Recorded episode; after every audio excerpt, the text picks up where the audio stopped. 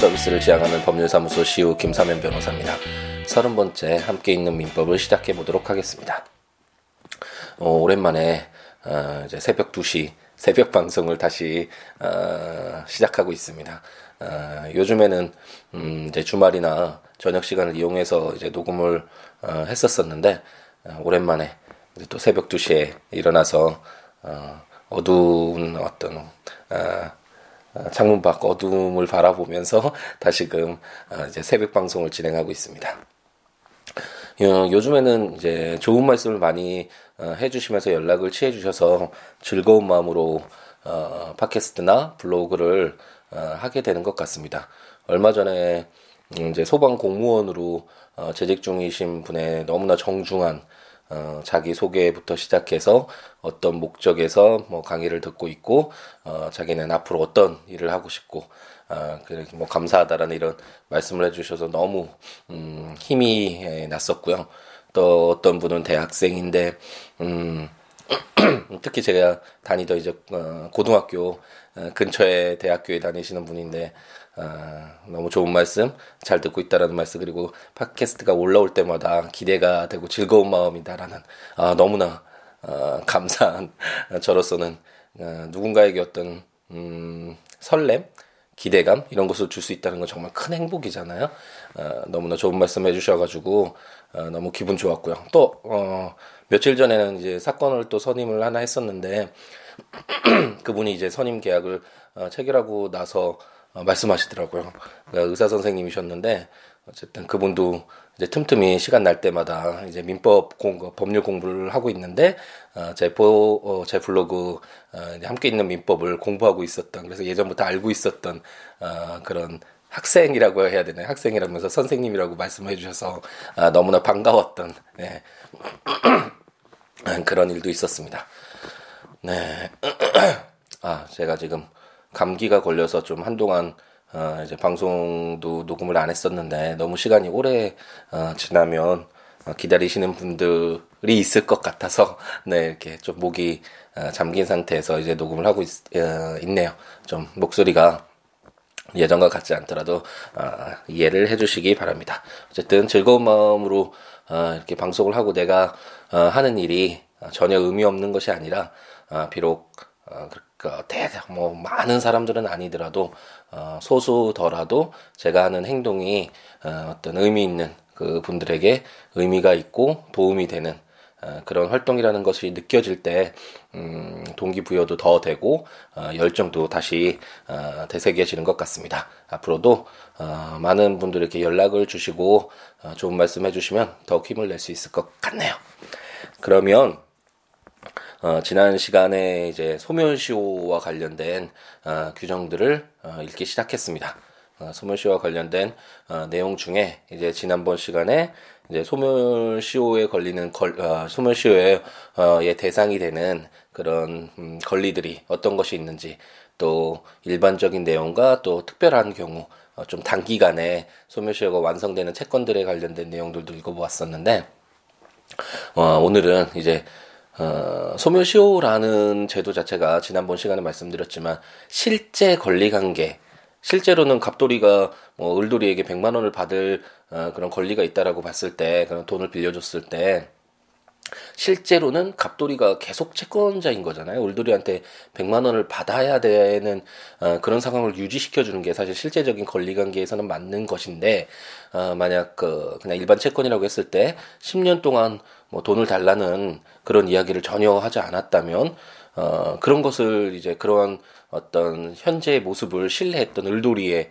어떤 그런 상황을 보호해 줄 필요가 있을 때 그런 경우에 인정되는 것이 어, 소멸시효 제도라고 말씀드렸었는데 그렇기 때문에 소멸시효는 음, 실제의 어떤 권리관계를 어, 좀 왜곡한다 그럴까요? 어, 실제 권리관계를 인정하지 않는 어, 그럼에도 불구하고 현재의 어떤 그런 상태를 존중하기 위해서 만든 제도이기 때문에 너무 무조건적으로 시간만 뭐 지나면 모든 그 권리가 뭐 소멸된다라고 한다면 어, 실제 어떤 권리자들의 어떤 어, 중대한 어, 이익을 침해하는 그런 경우가 발생할 수 있겠죠.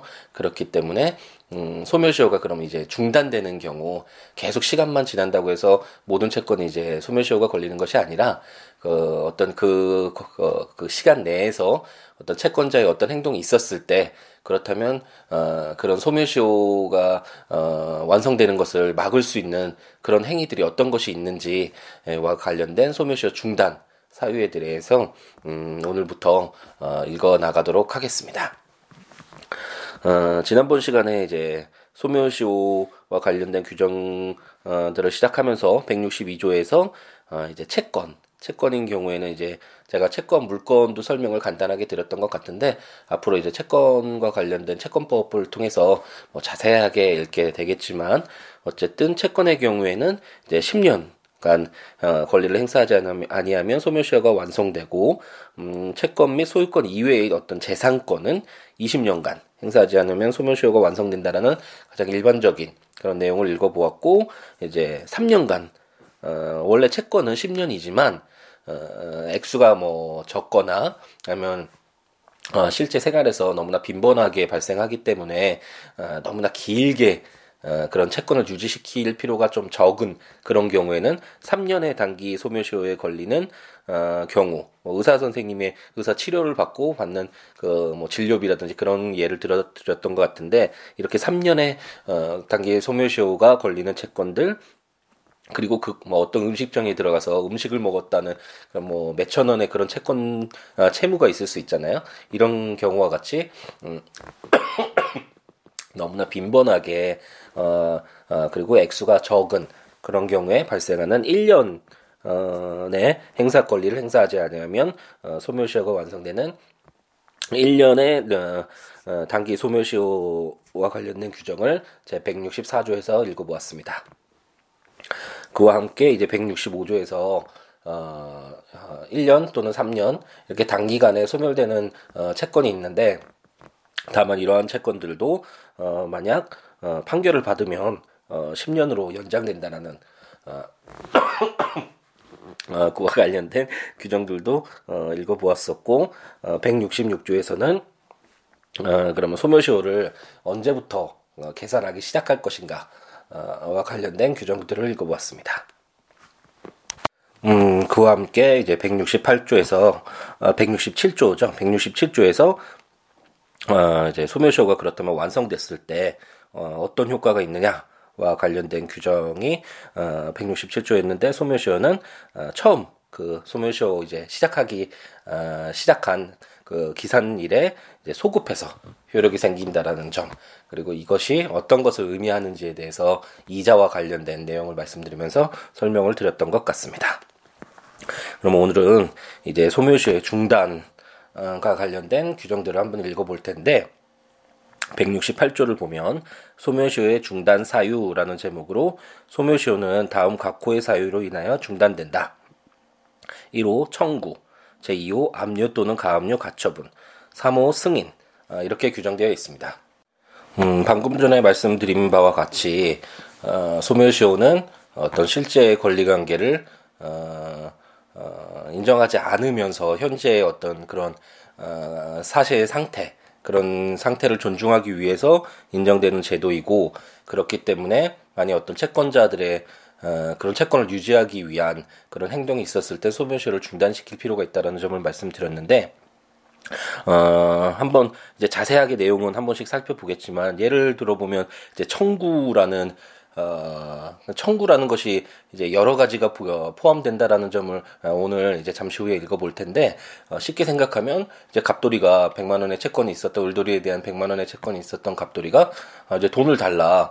이렇게 얘기를 10년 그 기간 동안 뭐 계속 매일 만나서 그런 얘기를 했다고 하면 어떤 갑돌이 이런 돈을 달라는 행위가 있음에도 불구하고 10년이라는 시간이 지났다라는 이유만으로 어, 갑돌이의 울돌이에 대한 어, 100만 원의 채권이 소멸됐다. 어, 라고 하는 것은 아, 갑돌이에게 너무나 많은 피해를 주는 것이고 어떤 법률이 어, 어, 보호하고자 하는 그런 취지에도 맞지 않는 것이겠죠. 갑돌이가 전혀 권리를 행사하지 않았고 그로 인해서 을돌이가 아 이제 더 이상 돈을 갚지 않아도 되는구나라는 어떤 신뢰가 생겼을 때 그런 것들을 보호하기 위해서 이런 소멸시효 제도가 생긴 것이지 무조건 시간만 지나면 오래된 채권은 어, 받을 수 없다라는 뭐 그런 취지에서 만든 제도가 아니잖아요.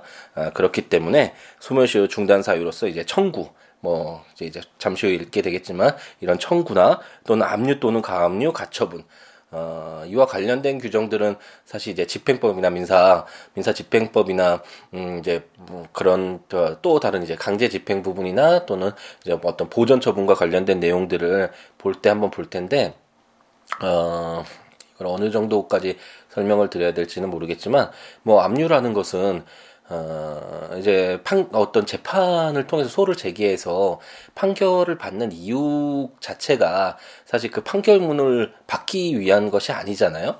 예를 들어서 갈돌이가 을돌이에게 100만 원 채권이 있는데 돈을 너무 주지 않으니까 어, 원칙적으로는 제일 편한 방법은 갑돌 을돌이를 찾아가서 돈을 빨리 달라. 너 돈 있지?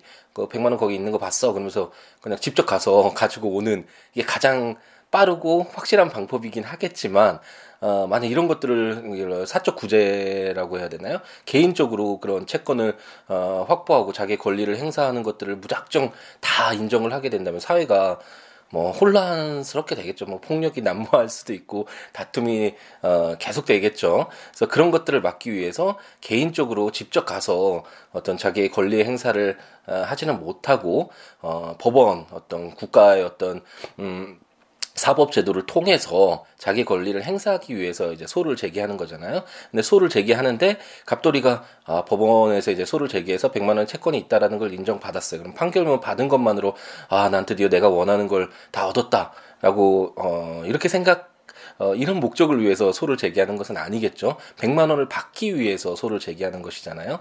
그렇기 때문에 소를 제기해서 이제 판결을 받으면 100만 원의 채권이 있음을 뭐 확, 아, 100만 원의 채권 아, 을돌이나 갑돌이에게 100만 원을 지급하라 뭐 이런 식으로 판결이 나왔다. 그러면 이제 그걸 집행 권한이라고 하는데 그 판결문을 바탕으로 해서 이제 강제 집행을 할 수 있는 거죠. 그러니까 을돌이에게 어떤 재산이 있는지를 어, 살펴보고 그 을돌이에게 재산이 있을 때 어, 이제 집행관을 통해서 자기가 직접 하는 것이 아니라 아, 그 집행관을 통해서 그 을돌이의 재산이 있으면 뭐 부동산이 있으면 뭐 매각을 한다든지 동산 뭐 경매를 한다든지 어떤 식으로 이런 식으로 해서 돈을 어 이제 마련해서 을돌이의 재산으로부터 돈을 마련해서 갑돌이가 그것을 이제 돈을 받기 위한 아 그렇게 아, 그런 목적에서 이제 소를 제기하게 되는 것인데 그러기 위해서 이제 어 이제 강제 집행의 방법으로 이제 압류라는 것이 있고 이제 가압류와 가처분은 어 이제 어떤 뭐 소를 제기하기 전에 만약 소를 제기하면 을돌이가 자기 재산을 모든 것들을 모든 재산을 이제 다른 사람 명의로 돌리거나 좀 재산을 은닉하거나 빼돌릴 수 있기 때문에 그런 것들을 임시적으로 어, 다른 곳에 처분하지 못하게 하거나 뭐 이런 식으로 묶어두는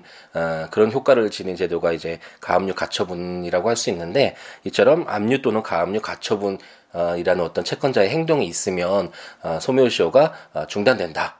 라고 생각하시면 되겠고 승인이라는 건 채무자 자체가 자기에게 채무가 있음을 인정한다면 음, 그런 경우에도 채권이 소멸되는 그런 어, 효과를 발생시킬 필요가 어, 없겠죠. 어, 이와 같이 크게 본다면 이제 청구 채권자가 어떤 권리 행사를 했을 때 그리고 압류 또는 가압류 가처분 아, 이와 같은 이것도 채권자의 어떤 행위라고 할 수 있는데 이런 행동이 있을 때 그리고 어떤 채무자의 승인이 있을 때 이런 경우에는 어, 소멸시효가 중단된다라는 어, 내용을 민법 제 168조가 규정하고 있습니다. 어, 이제 169조는 시효 중단의 효력이라는 제목으로 시효의 중단은 당사자 및 그 승계인에게만 효력이 있다라고 규정하고 있습니다. 어, 이제 시효가 중단됐을 때 어떤 효력이 있다라고 어, 소멸시효 중단의 어떤 일반적인 음, 효력에 관한 구, 규정이 아니라 이제 시효가 중단됐을 때 그 인적 효력 범위라고 해야 되나 누구 누구에게 그 효력이 있느냐와 관련된 규정을 169조에서 구조에서 규정하고 있는데 예를 들어서 아, 이제 갑돌이가 이제 사망을 해서 어, 갑돌이가 어떤 손해배상 채권을 을돌이에게 가지고 있었어요. 근데 갑돌이가 사망을 해서 뭐 병돌이와 정돌이가 어, 그 상속 재산을 이제 어, 상속을 했다라고 한번 가정을 해보죠. 했을 때 병돌이와 어, 정돌이가 이제 손해배상 채권을 갖고 있는 것은 맞지만 만약 병돌이만 어, 뭐 소를 제기해서 얼돌이에게 소를 제기해서 어, 뭐 판결 10년이 됐거나 아니면 자기 어떤 그 채권에 대해서 채권의 그 강제 집행을 통해서 어, 권리 행사를 이제 끝냈다라고 어떻게 뭐 가정을 한다면 그럴 경우에 소멸시효 이제 중단의 효력이 어, 병돌이뿐만 아니라 똑같이 상속을 받았으니까 정돌이에게도 인정돼야 되는 거 아니냐 뭐 이런 다툼이 있을 수도 있겠죠. 어, 그렇지만 169조는 이제 시효의 중단은 어, 당사자 및 그 승계인에게만 효력이 있다라고 규정해서 실질적으로 자기 권리를 어, 보호하고 자기 권리를 어, 유지하고 유지하는 그런 어떤 행동을 했던 채권자만 어, 보호가 된다라는 취지에서 어, 169조에서 시효 중단의 효력이 어, 당사자 및 승계인에게만 효력이 있다라고 어, 규정을 하고 있습니다. 어, 목소리가 제가 생각했던 것보다 음, 감기가 좀 심하게 들은 것 같네요. 어, 목이 이야기를 하면서 이렇게 목소리가 안 나오게끔 끊기는 경우는 아, 거의 처음이었던 것 같은데, 아, 좋은 목소리로 계속 끊임이 없이 아, 이렇게 진행을 해야 되는데, 저는 이제 녹음을 하면서 아, 흐름이라는 것을 아, 굉장히 중요시하기 때문에 웬만하면 약간 실수도 있고, 뭐 다 약간 틀릴 수도 있지만, 그렇더라도 이제 끊지 않고 한 번에 이제 녹음을 해서 어, 이렇게 진행을 하곤 하는데 오늘은 어, 목소리가 계속 잠기고 이제 물을 중간 중간 마시기 때문에 이렇게 벌써 몇 번에 걸쳐서 어, 끊겼네요. 이걸 예 오늘은 아.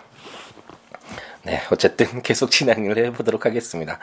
음, 오늘은 소멸시효 중단 사유 중에 청구와 관련된 내용들을 읽어볼 예정인데, 네, 몇 개의 조문들을 한번 어, 계속해서 읽어보도록 하겠습니다. 어, 이제 170조는 재판상의 청구와 시효 중단이라는 제목으로 제1항 재판상의 청구는 소송의 각하, 기각 또는 취하의 경우에는 시효 중단의 효력이 없다.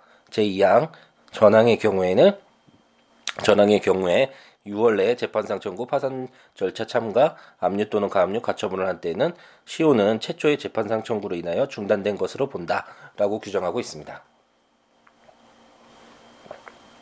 음, 이제 음, 민법 제 168조에서 어, 청구 어, 라는 것이 어, 시효 중단 사유다라는 것은 이제 알았는데 어, 무조건 청구를 한다라고 해서 뭐 청구가 그럼 어떤 것이냐라는 것도 어, 확인을 해볼 필요가 있고 청구라는 것이 무조건 돈 줘라고 이렇게 이야기하는 것을 말하느냐 아니면 뭐 다른 것들도 청구로 볼 수 있느냐라는 의문점이 들 수 있기 때문에 그런 내용들을 규정하고 있다라고도 볼 수 있고 어, 무조건 음, 청구라고 해서 또 소멸시효 중단된다라고 볼 수는 없고 어, 소멸시효가 중단되지 못하는 어, 어떤 청구의 경우도 있는데 음, 그런 경우들이 어떤 것인가와 관련된 내용이 170조 이하에 이제 규정하고 있습니다.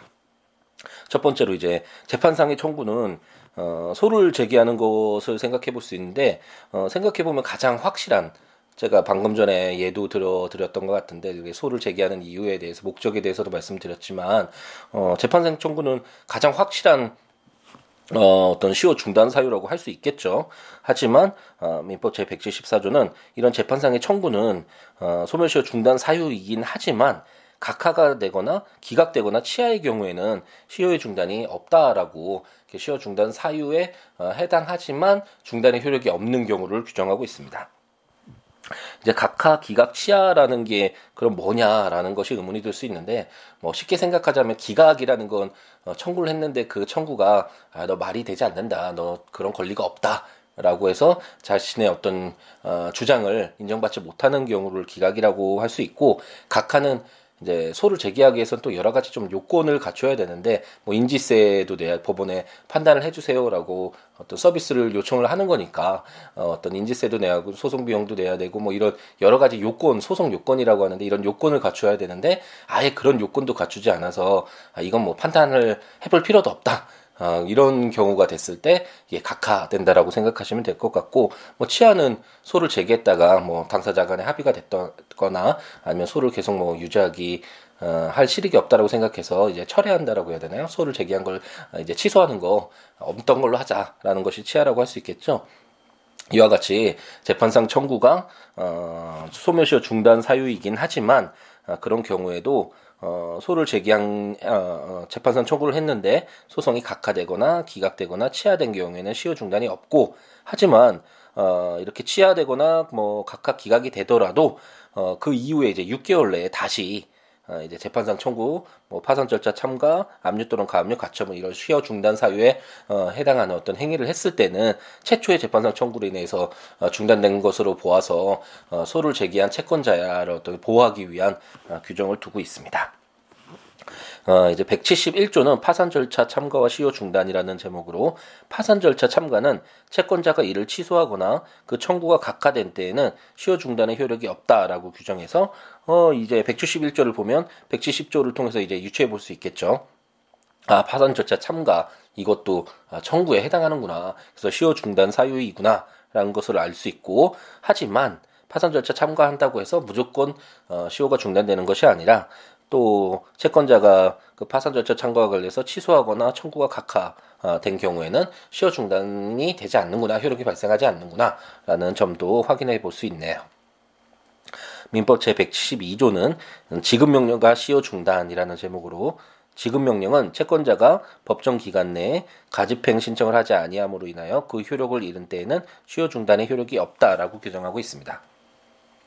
이제 지급 명령 제도가 뭐 어떤 것이냐와 관련돼서는 제 블로그에 예전에 이것이 궁금해요라는 어, 그런 어, 어, 카테고리에 있는 글 중에 3번 글이었나요?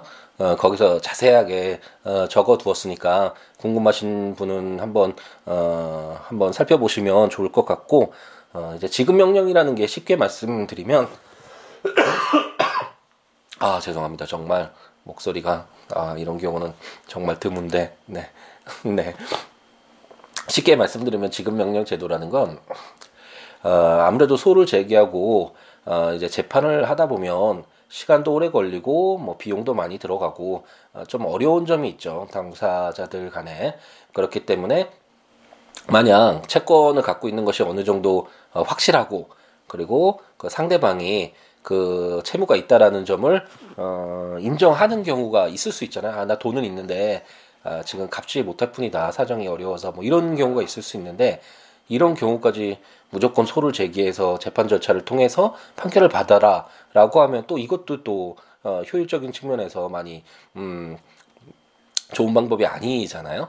어, 이런 경우에는 이제 인지세도 10분의 1로 굉장히 싸고 그리고 지급 명령을 신청해서 만약 상대방이 이의 제기를 하지 않고 나체 그런 채무가 있음을 인정합니다. 어, 이의 제기하지 않았다라는 게 뭐 그런 것들을 인정하는 어, 어, 효력이 있다라고 보아야 되겠죠. 그래서 2주 동안 이의를 제기하지 않으면 어, 그게 이제 판결을 받은 거랑 어, 받은 것과 이제 동일한 효력이 어, 발생하게끔 하는 어, 좀 더 편하게 어, 집행 권한을 얻기 위한 제도라고 할 수 있는데 어쨌든 어, 이러한 지급 명령도 어, 172조를 통해서 아, 지급 명령을 신청해도 어, 소멸시효가 중단되는 그런 사유구나라는 점을 알 수 있습니다. 하지만 어, 여기서 법정 기간 내에 가집행 신청을 하지 아니함으로 인하여 이런 내용들이 있는데 어, 이거는 이제 개정이 돼야 될 내용이라고 할 수 있습니다. 예전에는 어, 지급 명령 신청과 관련해서 이제 가집행 신청이 어, 필요하다라고 음, 필요한 그런 제도였는데 지금은 이제 이런 제도가 아니라 가집행 신청 이런 제도는 없이 어, 지급 명령을 신청하고 상대방이 2주 이내에 이의를 제기하지 않아서 이제 확정이 되면 그런 경우에는 시효가 중단된다 이런 식으로 이해를 하시면 될 것 같고 어, 이제 이 내용은 어, 현재 어떤 지급 명령 제도와는 맞지 않는 규정이다라고 생각하시면 될 것 같습니다. 173조를 보면 화해를 위한 소환, 이미 출석과 시효 중단이라는 제목으로 화해를 위한 소환은 상대방이 출석하지 아니하거나 화해가 성립되지 아니한 때에는 1월 내에 소를 제기하지 않으면 시효 중단의 효력이 없다. 이미 출석의 경우에 화해가 성립되지 아니한 때에도 그러하다라고 규정하고 있습니다. 음, 173조를 통해서 어, 계속 보아왔듯이 아, 화해의 경우에도 어, 소멸시효 중단 사유로서의 청구에 해당하는구나 이런 점은 이제 알 수 있겠죠. 하지만 어, 화해가 소멸시효 중단 사유이긴 하지만 어, 화해가 성립되지 않았을 때 쉽게 보면 화해가 성립되지 않았을 때는 어, 소멸시효 중단의 효력이 발생하지 않는구나라고 이렇게 가볍게 생각하고 어, 넘어가시면 될 것 같고 어, 이제 화해라는 것은 음, 단어 뜻으로 보더라도 화해한다라고 하잖아요. 그러니까 다툼이 있었는데 이제 당사자 간에 어떤 분쟁을 이제 종결하고 화해하자 뭐 이렇게 생각을 하실 수도 있는데 어, 이제 민사소송법 385조 이하에서 이제 규정하고 있는 제도로서 어, 소를 제기해서 이제 다투기 전에 제3자인 법원을 통해서 누가 누 어떤 어, 누구의 말이 맞는지 한번 따져보자. 이런 어떻게 다투기 전에 당사자들끼리 어떤 합의점을 한번 도출해보는 그런 시간을 갖는 어, 그런 제도라고 그냥 이해를 하고 넘어가시면 될 것 같은데 어쨌든 이런 화해 어, 제도를 통해서 화해를 신청하는 경우 어, 소멸시효 중단 사유로서의 청구에 해당하지만 하지만 화해가 성립되지 아니한 때에는 어, 소멸시효 중단의 효력이 없다라고 이해하시면 될 것 같습니다. 이제 174조는 최고와 시효 중단이라는 제목으로 최고는 6월 내에 재판상의 청구, 파산 절차 참가, 화해를 위한 소환, 이미 출석, 압류 또는 가압류, 가처분을 하지 아니하면 시효 중단의 효력이 없다라고 규정하고 있습니다. 어, 여기에서 이제 최고라는 것이 뭐냐라는 어, 것이 의문이 들 수 있잖아요. 어, 제가 블로그에는 처음에 공부할 때 최고라는 건, 어, 넌 최고야. 뭐 이렇게 얘기했을 때 최고라고 생각하기도 했다. 뭐 이렇게 농담식으로 농담이 아니라 처음 공부할 때 정말 아, 그랬었죠. 최고가 정말 무슨 말인지 아직도 어, 법률 용어가 많이 순화되긴 했지만 많이 어, 많은 분들이 어, 쉽게 접할 수 어, 있게끔 많이 노력해서 많이 순화가 된 것은 사실이지만 아직까지도 참 어, 법률 용어가 어렵다라는 점을 어, 이런 경우를 통해서도 확인할 수 있는데 최고라는 것이 어, 우리 일상생활에서 어, 최고라는 말을 지금 이 법률에서 요구하는 어, 이 법률에 규정되어 있는 그런 의미로 쓰지는 않잖아요. 그래서 좀 어려운 점이 있는데 어, 최고라는 것을 어, 저 제가 어, 민법 총칙 처음 이제 시작하면서 어, 어, 민법 어, 제 15조였죠. 무능력자의 상대방의 최고권이라는 그 15조를 설명드리면서 예전에는 무능력자의 상대방의 최고권이라는 제목이었는데 현재는 제한 능력자의 상대방의 확답을 촉구할 권리라고 규정돼서 이제 어, 최고라는 그런 음, 단어도 너무 어렵기 때문에 법률 용어가 순화돼서 상대방의 확답을 촉구할 권리라고 이제 개정됐다라는 점을 설명드렸는데 어, 민법 제 어, 174조에서 최고도 어, 그런 식으로 이해를 하면 되겠습니다. 이제 상대방의 확답을 어, 촉구할 권리라고 이해하시면 될 것 같은데 예를 들어서 가장 쉽게 생각해 볼 수 있는 게 갑돌이가 을돌이에게 야 너 100만 원 갚아 빨리 돈 갚아야지 왜 갚지 않아? 라고 이렇게 얘기하는 것 그래서 돈 갚는 어, 행위를 이제 촉구하는 것 이런 경우가 바로 최고라고 할 수 있겠죠. 일상생활에서 가장 많이 일어나는 최고라고 할 수, 알수 있는 경우라고 소멸시효 중단 사유라고 할 수 있는데 이러한 최고의 경우에도 예, 이제 소멸시효가 중단되는 어, 그 사유 중에 해당한다. 어, 그 청구에 해당한다라는 점을 174조를 통해서 알 수 있고 하지만 어, 사실 실제 어, 이제 재판 과정에서도 가장 많이 소멸시효와 관련된 내용이 어떤 분쟁의 어, 핵심 그 논점이었을 때이 어, 최고가 가장 많이 다투어집니다. 음, 아마도 채권자로서는 어, 아, 만약 채무자가 어, 이 책, 어, 그, 갑돌이의 채권은 이미 그, 뭐, 10년이 지나서 소멸시효가 중단됐습니다. 뭐, 이런 주장을, 어, 할 테, 할 경, 어, 할 것이고, 그와 같은 경우에 일반적으로 어, 채권자인 갑돌이로서는 아 저는 을돌이에게 그 채권이 있다라는 거 그래서 그 채권을 빨리 이행하라고 돈 달라고 채고를 계속 해 왔었습니다라고 주장을 하겠죠.